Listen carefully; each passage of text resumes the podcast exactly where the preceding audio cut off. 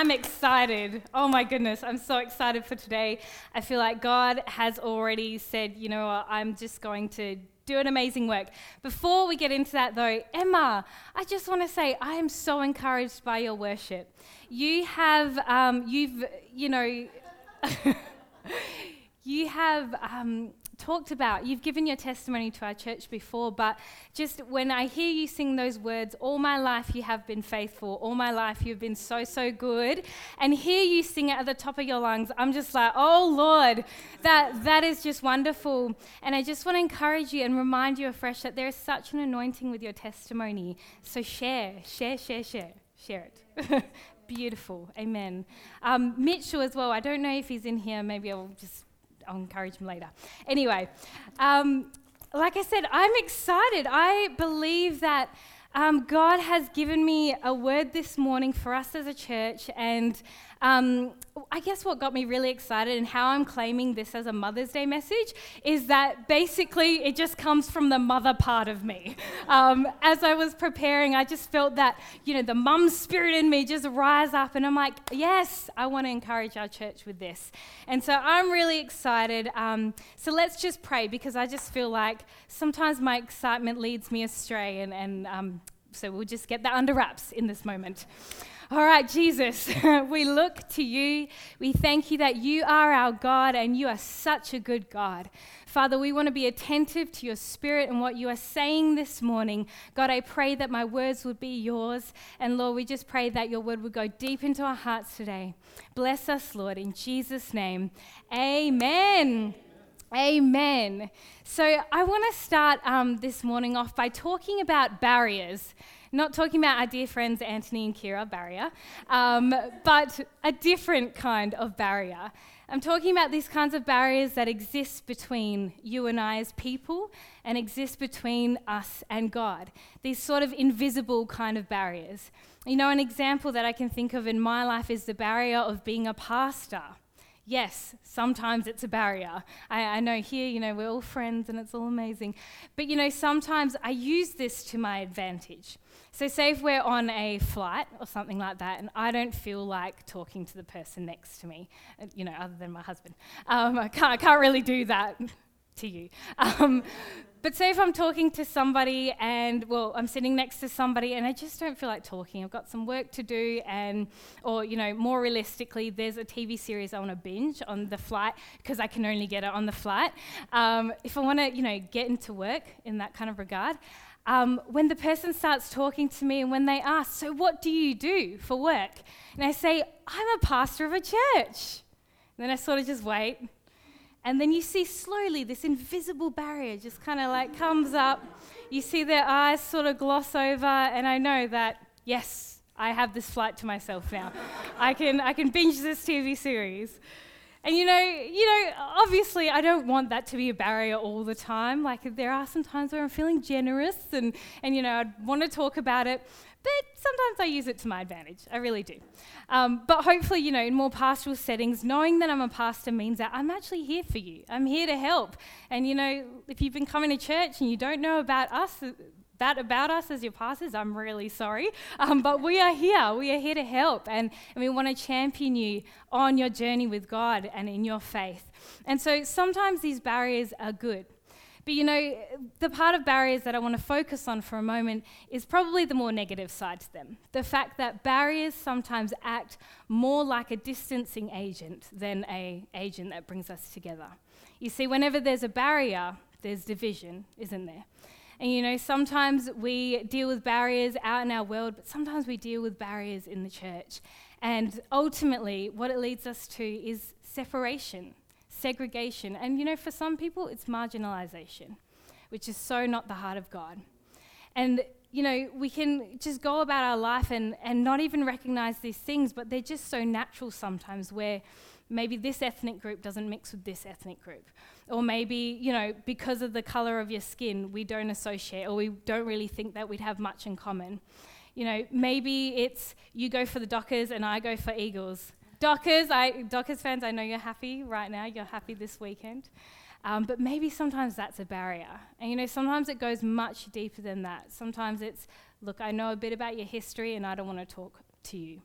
or, you know, it can be really like things just close to home of, of gender issues where you're a male, I'm a female, we can't really minister to each other, we can't pray together here in church, or, you know, just things that keep us divided. And as I'm talking this through, you're probably thinking of things that register with you where, oh, yeah, you know, that's actually a kind of person that I wouldn't really associate with. Or maybe, you know, that person's into things that I don't really connect on or I don't, I'm not really into. And therefore, we've never actually had a conversation. We never really talk. You know, these barriers, they lead to division. But that's not the kind of community that the church is meant to be. You see, God wants his house and his community and his church and his kingdom to be full of Jews, Gentiles, male, female, free and slave. And the beautiful thing is that he calls us all equal and he calls us all united. That's the picture of the community of God. And so this morning, I want to talk about these barriers and I want to show you someone in the Word of God that has to deal with these barriers so that she can actually be reconciled to God, but she can be reconciled to her community as well. And just backtracking a little bit, something about uh, this woman that we're going to sort of see is the fact that these barriers have led to loneliness in her life. And that's the thing with barriers. When we continue to live life keeping them up, not even you know, realizing or recognizing them in our life, ultimately they can lead us to a place of loneliness. But the beautiful thing, beautiful thing about God is that He says He places the lonely in family. And so I believe that that is that speaks to us about the kind of family we ought to be one without barriers, but all are welcome. All are welcome to come, to be united. And we're going to talk about as well what we're actually united on, on that front. But let's meet this woman in John chapter 4. You see, Jesus is deliberate about meeting this woman. It's, it's the Samaritan woman or the woman at the well, you might know her as. But Jesus is so deliberate about coming to meet her. And I believe it's because he has an assignment to actually break through her barriers and bring about this reconciliation that we just mentioned. So let's get started. John chapter 4 verse 7 to 17 says, Soon a Samaritan woman came to draw water, and Jesus said to her, Please give me a drink. He was alone at the time because his disciples had gone into the village to buy some food. See, this is, if you dig a little bit deeper, this is such a deliberate move on Jesus' part. He actually sends his disciples away so that he can be alone with this woman, that she can't miss him and he can't miss her. He has set this up. I love it. The woman was surprised, for Jews refused to have anything to do with Samaritans. She said to Jesus, You are a Jew, and I am a Samaritan woman. Why are you asking me for a drink? Jesus replied, If you only knew the gift God has for you and who you are speaking to, you would ask me, and I would give you living water. But, sir, you don't have a rope or a bucket. She doesn't quite get what he's, you know, laying down at the minute, but that's okay. You don't have a rope or a bucket, she said, and this well is very deep. Where would you get this living water? And besides, do you think you're greater than our ancestor Jacob, who gave us this well? How can you offer better water than he and his sons and his animals enjoyed? Jesus replied, Anyone who drinks this water will soon become thirsty again. But those who drink the water I give will never be thirsty again it becomes a fresh, bubbling spring within them, giving them eternal life. Please, sir, the woman said, give me this water. Then I'll never be thirsty again, and I won't have to come here to get water. Go and get your husband, Jesus told her. I don't have a husband, the woman replied. Jesus said, You're right. You don't have a husband, for you have had many, you have had five husbands, and you aren't even married to the man you're living with now you certainly spoke the truth. So, this used to be one of those stories where I'd read it and I'd be like, what on earth is going on? Like, this is such a random conversation, right? Like, one minute we're talking about water, the next minute Jesus is like, go get your husband. I'm like, Jesus, stay on topic. Come on now. Um, and I thought that this was super random, but as I was digging a little bit deeper, what uh, became very obvious to me was that Jesus was hitting up these this woman's barriers. He was like going, he was honing in on this woman's barriers. And so let's take a look at what some of these barriers were that this woman had in her life that actually kept her separated from God, but also separated from the people in her community. The first one that Jesus just hones in on is her race. So, as she mentioned, you know, I'm a Samaritan woman we don't associate. You, you Jews and us Samaritans, we are enemies. We do not associate. And basically, what happened, well, it's because they have a bit of history. So, what happened was that the Samaritans actually broke off from the Jews, and the Jews, who are God's chosen people, they would worship, right, in the temple. Um, in a very specific place. But the Samaritans broke off and they created a new temple on Mount Gerizim, and that's where they're sort of talking about in this um, conversation. And what the Samaritans did was that they mixed their worship of God, so pure, you know, worship of God, they mixed it with idolatry. They brought in other practices, they brought in idol worship. And so Samaritans were actually seen as these defiled people. They were impure when it came to God's chosen people. And so there's this spiritual divide here. And what I never really picked up on before until now was the fact that Jesus, with his one question of, Can I have a drink? he was saying a lot in that one question. He was saying that you, even though you're Samaritan and you would have drunk from this vessel, I'm asking for a drink from this same vessel. Basically, one theologian puts it as Jesus was risking spiritual germs by asking this woman. Isn't that funny? Cooties, spiritual cooties. Um, Jesus was risking this by asking for a drink. Before I just sort of blew past this, but then I realized, wow, Jesus, this is profound. You are you are just smashing through this barrier of this woman being impure, being an idol worshiper, but you're saying, hey, I want you. I want to drink from your cup. It's beautiful. Jesus just goes for it. It's the first thing he asks her. Not even, hey, my name is Jesus. No, it's, hi, can I have some water? Before, when I read this, I was a bit like, Jesus, you're being a bit of a jerk. Like, just being truthful. right? Like, Come on, even just ask her name. But no, he's doing something very deliberate, very specific, and that culture of the day would understand exactly what he was doing. Beautiful. So that was her race, that was a barrier between her and Jesus, her and God. But you know, a second barrier, if you know anything about sort of ancient history, was her gender the fact that she was a Samaritan woman. Oh my goodness. And Jesus was working things out so she could he could be alone with her oh my gosh, scandalous. Like, this is crazy. So, women and men would not associate like this. I know today it's like whatever, but back then that would not happen.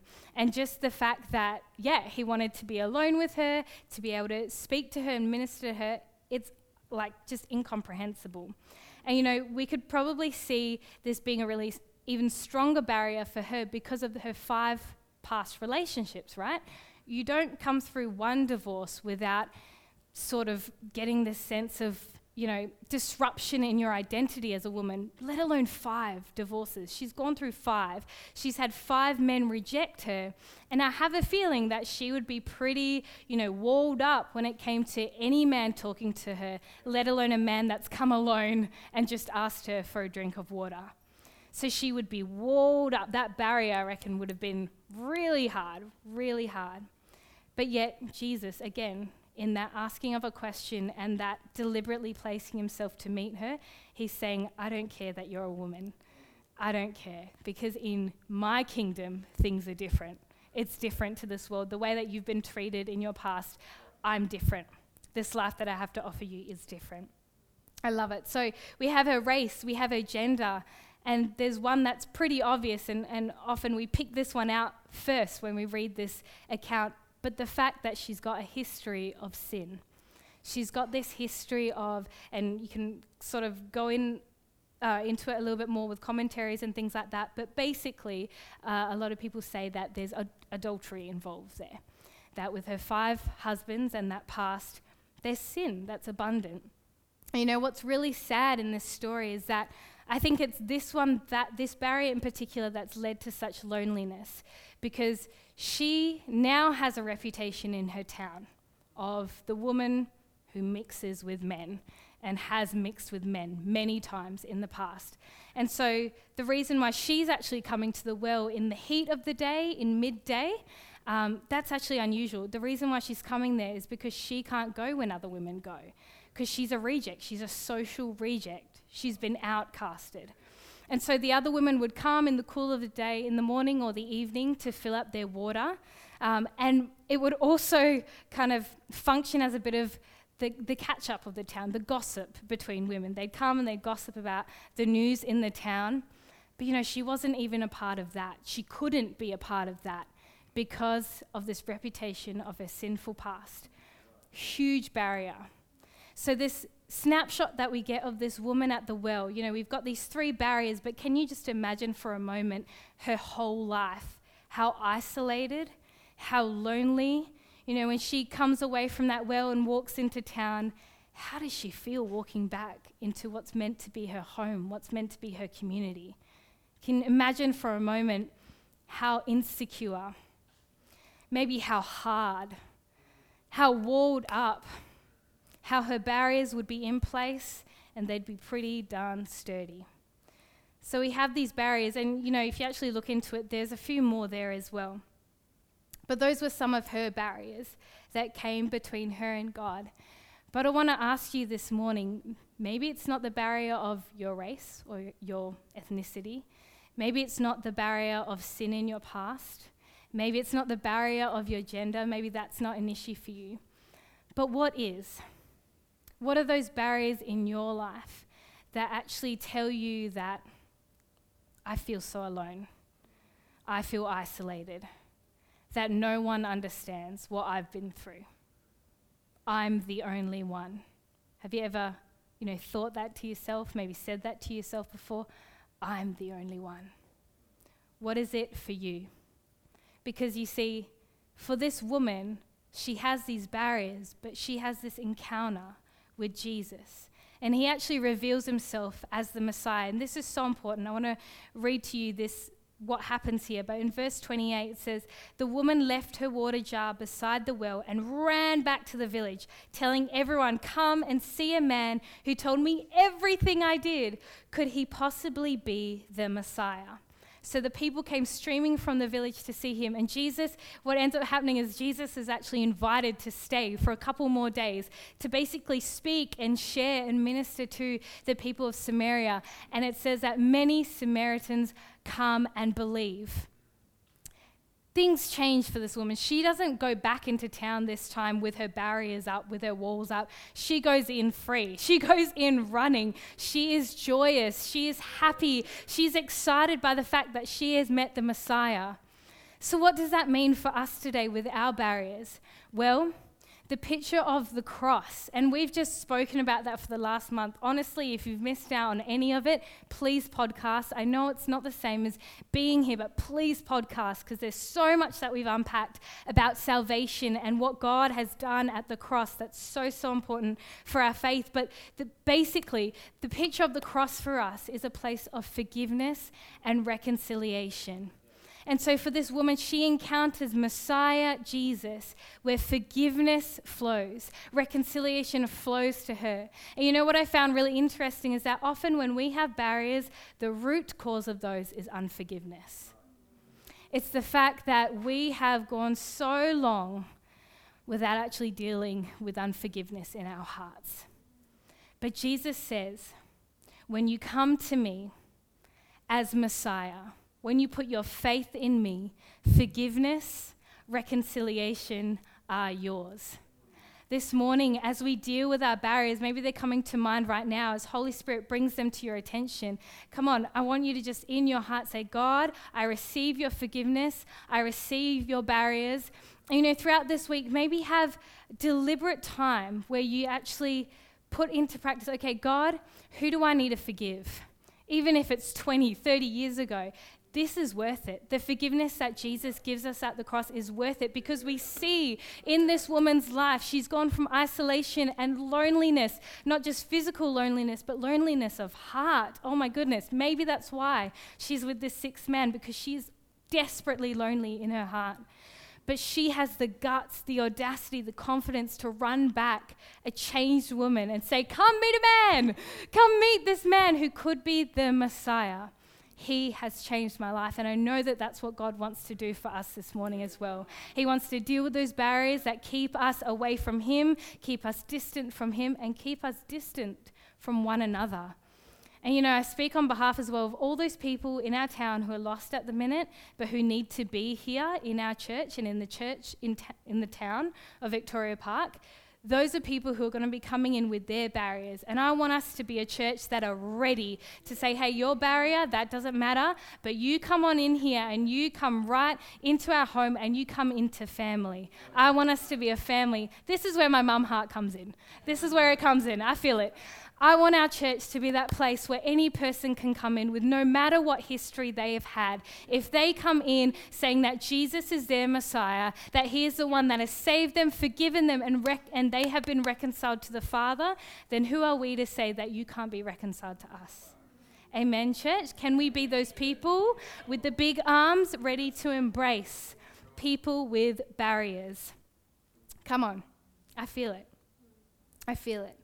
And so the cross for us is this place where we can actually come to Jesus and we can lay down those barriers in our life and say, God, help me to forgive. I know that there are hurting people on the other side of my barrier, and I know that the barrier is keeping me in some sort of security, but, but it's false security. What I want is your freedom, God. I want your freedom. I want forgiveness. I want reconciliation. Come on. So, as I mentioned, when we come together and we have all of our barriers, but what if Jesus delivers us and we have no barriers? What then? Bit of an interesting picture, right?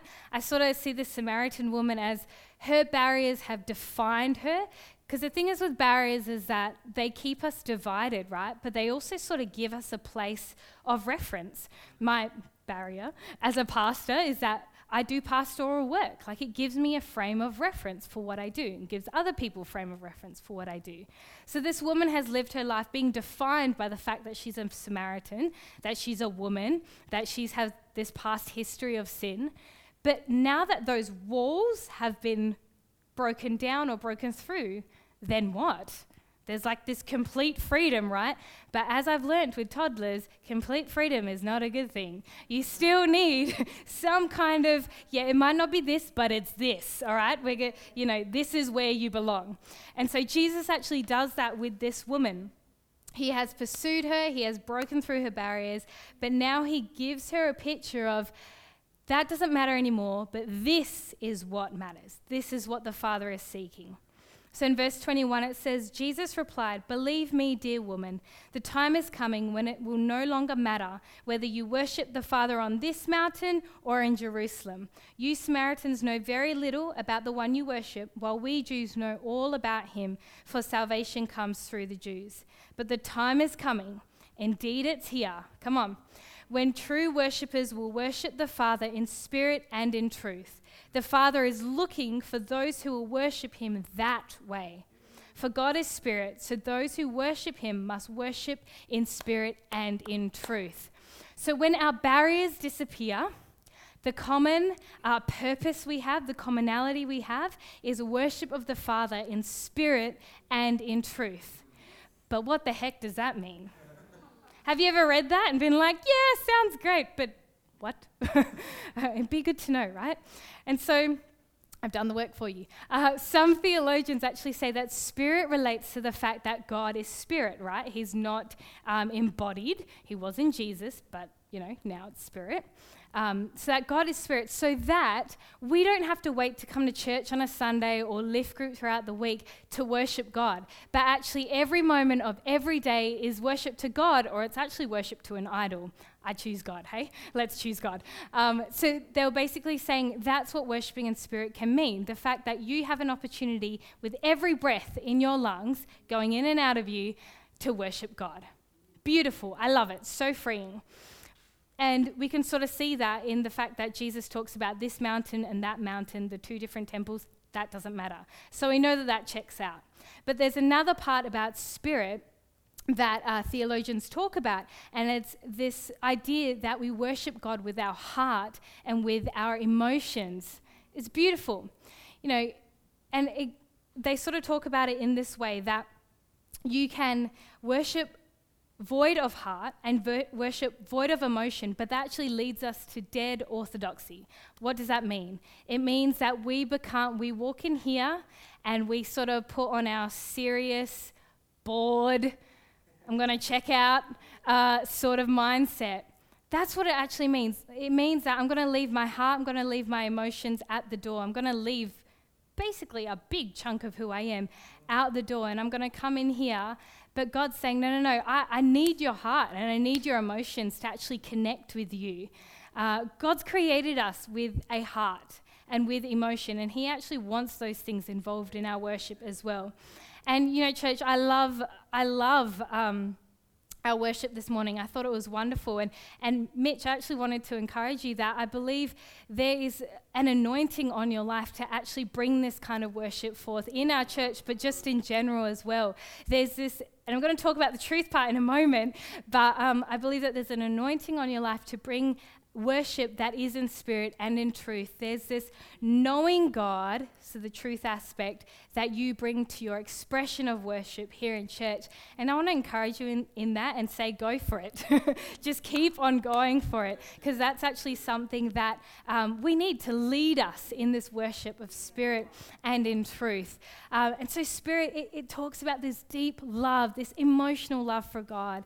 And I know that some of us get a little bit like, weird about that or a little bit nervous about that because they're like, well, I come in here like sort of like this because I'm reverencing God, because I really respect Him.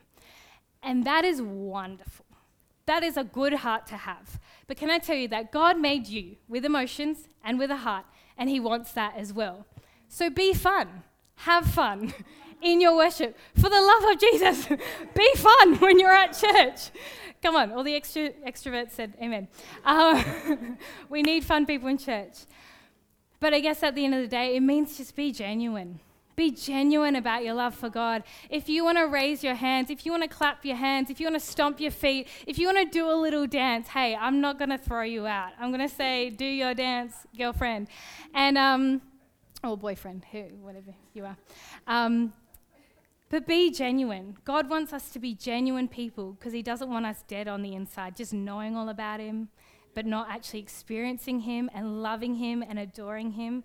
And I think sometimes we actually use the best of our heart and our emotions on our spouses, on our children, in our workplaces, in our friendship circles, but they don't deserve the best. Can I just say that? I know it's really hard to hear sometimes, but God actually deserves our best. So next week, I'm going to expect that all of you come ready to dance and sing and shout and clap your hands and bring your tambourines. Just kidding. Um, that you got to vet with the with the team. I get it. I get that there's distracting stuff as well, but that's not that's not the point. It's actually be genuine in your love, in your heart for God. Express it. Know that you can express it here. This is a safe place to do that. In fact, we welcome that. So, the other parts, we're talking about spirit, but there's also truth. God wants our worship to be in truth. And this relates to knowing who it is that we worship. You know, how he talks to the Samaritan lady and kind of points out that you don't know who you worship there's sort of some vague idea about the God that you worship, but the Jews know. And the Jews, when they're raised, you know, they're taught Torah. They, they're taught about who God is. And there's a sense of, yes, we have our emotions and our heart engaged in worship, but we also have the truth of who God is. We actually get to know Him, not through our world and their idea of who God is, not our idea of what we think a nice God is, that, that we worship that image, but no, we worship the God that's actually found in the Word of God. Because the Word of God is truth. And when we base our worship on that God, we're basing it on the true God. And so God is saying, bring this into my house, bring this into worship. Worship me with your heart and with your head. You know, and, and I believe that there are some people in here with teaching gifts. You know, you like to engage with the Word of God and you like to engage with God at that heady kind of level. Bring that's beautiful worship to God. Know that. He, he's not saying, hey, put that aside and just be happy, clappy all the time. No, bring that. He actually wants that. He wants our minds, He wants our hearts. You know, John Piper says it this way love for the truth and deep affection for God. I really love that. That's actually what the Father is seeking. And so, without our barriers, without the things that used to define us or keep us safe or keep us separated from one another, our commonality is that we come in here and we go out there and we worship in spirit and in truth. You know, as we close this morning, I want to engage our imaginations for a minute. Because Jesus broke through the barriers of this woman to show her how loved of God she was. So beautiful, right? I want us to imagine for a moment what that could look like if you and I actually lived out this barrier breaking mandate of Jesus. What if we were to be the people who help the people in our world, because our barriers are being dealt with by Christ, that we actually go out and we seek out those people who always have their walls up, who always have some kind of barrier. You know, you might know people in your life who has a who currently have a barrier with you, or maybe a barrier between you, uh, a mutual friend, and them, or maybe a barrier between them and God. How can you come alongside them? How can you encourage them that hey, these barriers they've got to go. Come on, there's reconciliation, there's forgiveness waiting for you on the other side. Who are those people? I, you know, I feel like God really wants to flag that this isn't just a work for us this morning to, to bring our barriers to Him, but actually flag people in our world who we are actually called to minister to as well. You know, I, I want to end with this story just to get our imagination juices kind of flowing. Because for me, when I read this story, it, it showed me, in probably more of a modern context, of what breaking through people's barriers can look like. And so this comes from Philip Yancey's book, What's So Amazing About Grace. But I want you to sort of put your imagination thinking caps on. Bear with me, it's a bit of an introduction, but we'll get to the good part. Nelson Mandela taught the world a lesson in grace when, after emerging from prison after 27 years and being elected president of South Africa, he asked his jailer to join him on the inauguration platform. He then appointed Archbishop Desmond Tutu to head an official government panel with the daunting name the Truth and Reconciliation Commission. That's a big, hefty task. Mandela sought to diffuse the natural pattern of revenge that he had seen in so many countries where one oppressed race or tribe took control from another. You can see the barriers, right, in this? For the next two and a half years, South Africans listened to reports of atrocities coming out of the TRC hearings. The rules were simple. If a white policeman or an army officer voluntarily faced his accusers, confessed his crime, and fully acknowledged his guilt, he could not be tried and punished for that crime. Hardliners grumbled about the obvious injustice of letting criminals go free. But Mandela insisted that the country needed healing even more than it needed justice. At one TRC hearing, a policeman named Van der Broek recounted an incident when he and other officers shot an 18 year old boy and burned the body. Eight years later, Van der Broek returned to the same house and seized the boy's father. The wife was forced to watch as policemen bound her husband on a woodpile poured gasoline over his body, and ignited it. The courtroom grew hushed as the elderly woman who had lost first her son and then her husband was given a chance to respond. What do you want from Mr. Van der Broek? the judge asked. She said she wanted Van der Broek to go to the place where they burned her husband's body and gather up the dust so she could give him a decent burial. His head down, the policeman nodded agreement.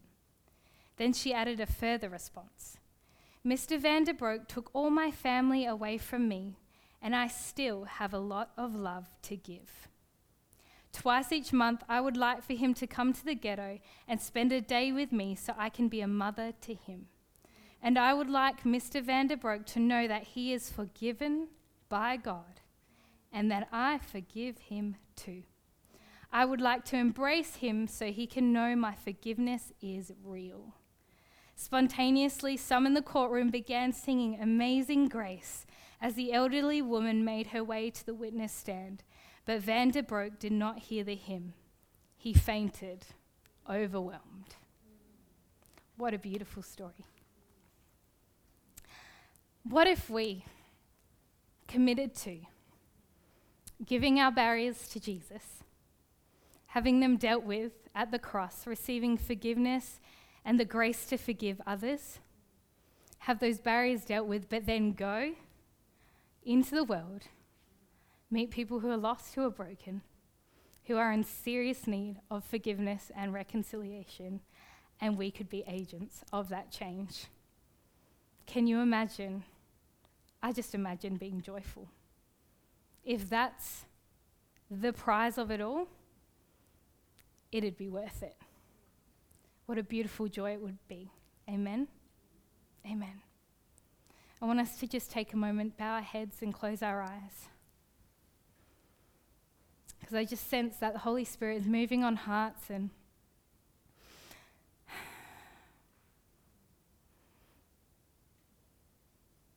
just sense Him kind of doing a work in hearts, saying, Yep, that barrier, let's deal with that one.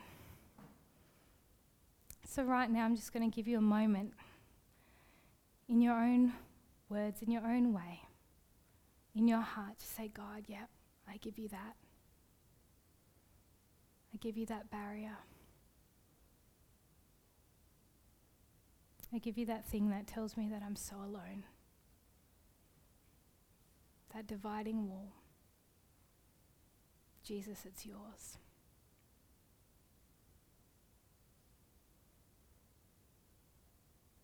God, we thank you for your work on the cross. We thank you that it's a beautiful picture of forgiveness for us and reconciliation. God, I pray that as we go about our week, that we would continue to give these barriers to you, that we would forgive the people who we need to forgive. And God, we pray for your grace to reconcile us. God, there are some situations out of our control, but God, we know that reconciliation is possible with you. So, God, I pray that over our people, Lord, where there's reconciliation needed, God, I pray that that would be done in Jesus' name. And God, for those right now who are being stirred to be barrier breakers, God, I pray for your grace I thank you. Yeah, I just sense God coming upon different people, bringing His grace, His anointing, to actually have those conversations with people in your world that you know their walls are high, their barriers are up high. And I just sense God saying, I will give you the words, I'll give you the tact to take, and I'm sending you. I'm sending you. God, we thank you that we are your agents of reconciliation, that the ministry of reconciliation has been appointed to us as your children, as your people, as your church. And so, God, I just lift up on the behalf of everyone here, God, those people that we're thinking about right now that you're checking on our hearts, Holy Spirit, God, we lift them up to you. We pray that you would go before us, God, that you would make a way for those barriers to be broken and God, for reconciliation and forgiveness to be our portion. We thank you, God. We pray all of this in your name. Amen. We hope you've enjoyed this week's message. Follow us on Instagram at The Live Church or on Facebook at Live Church Perth. That will give you all the up to date information about what's happening in the life of our church. Thanks again for listening. God bless.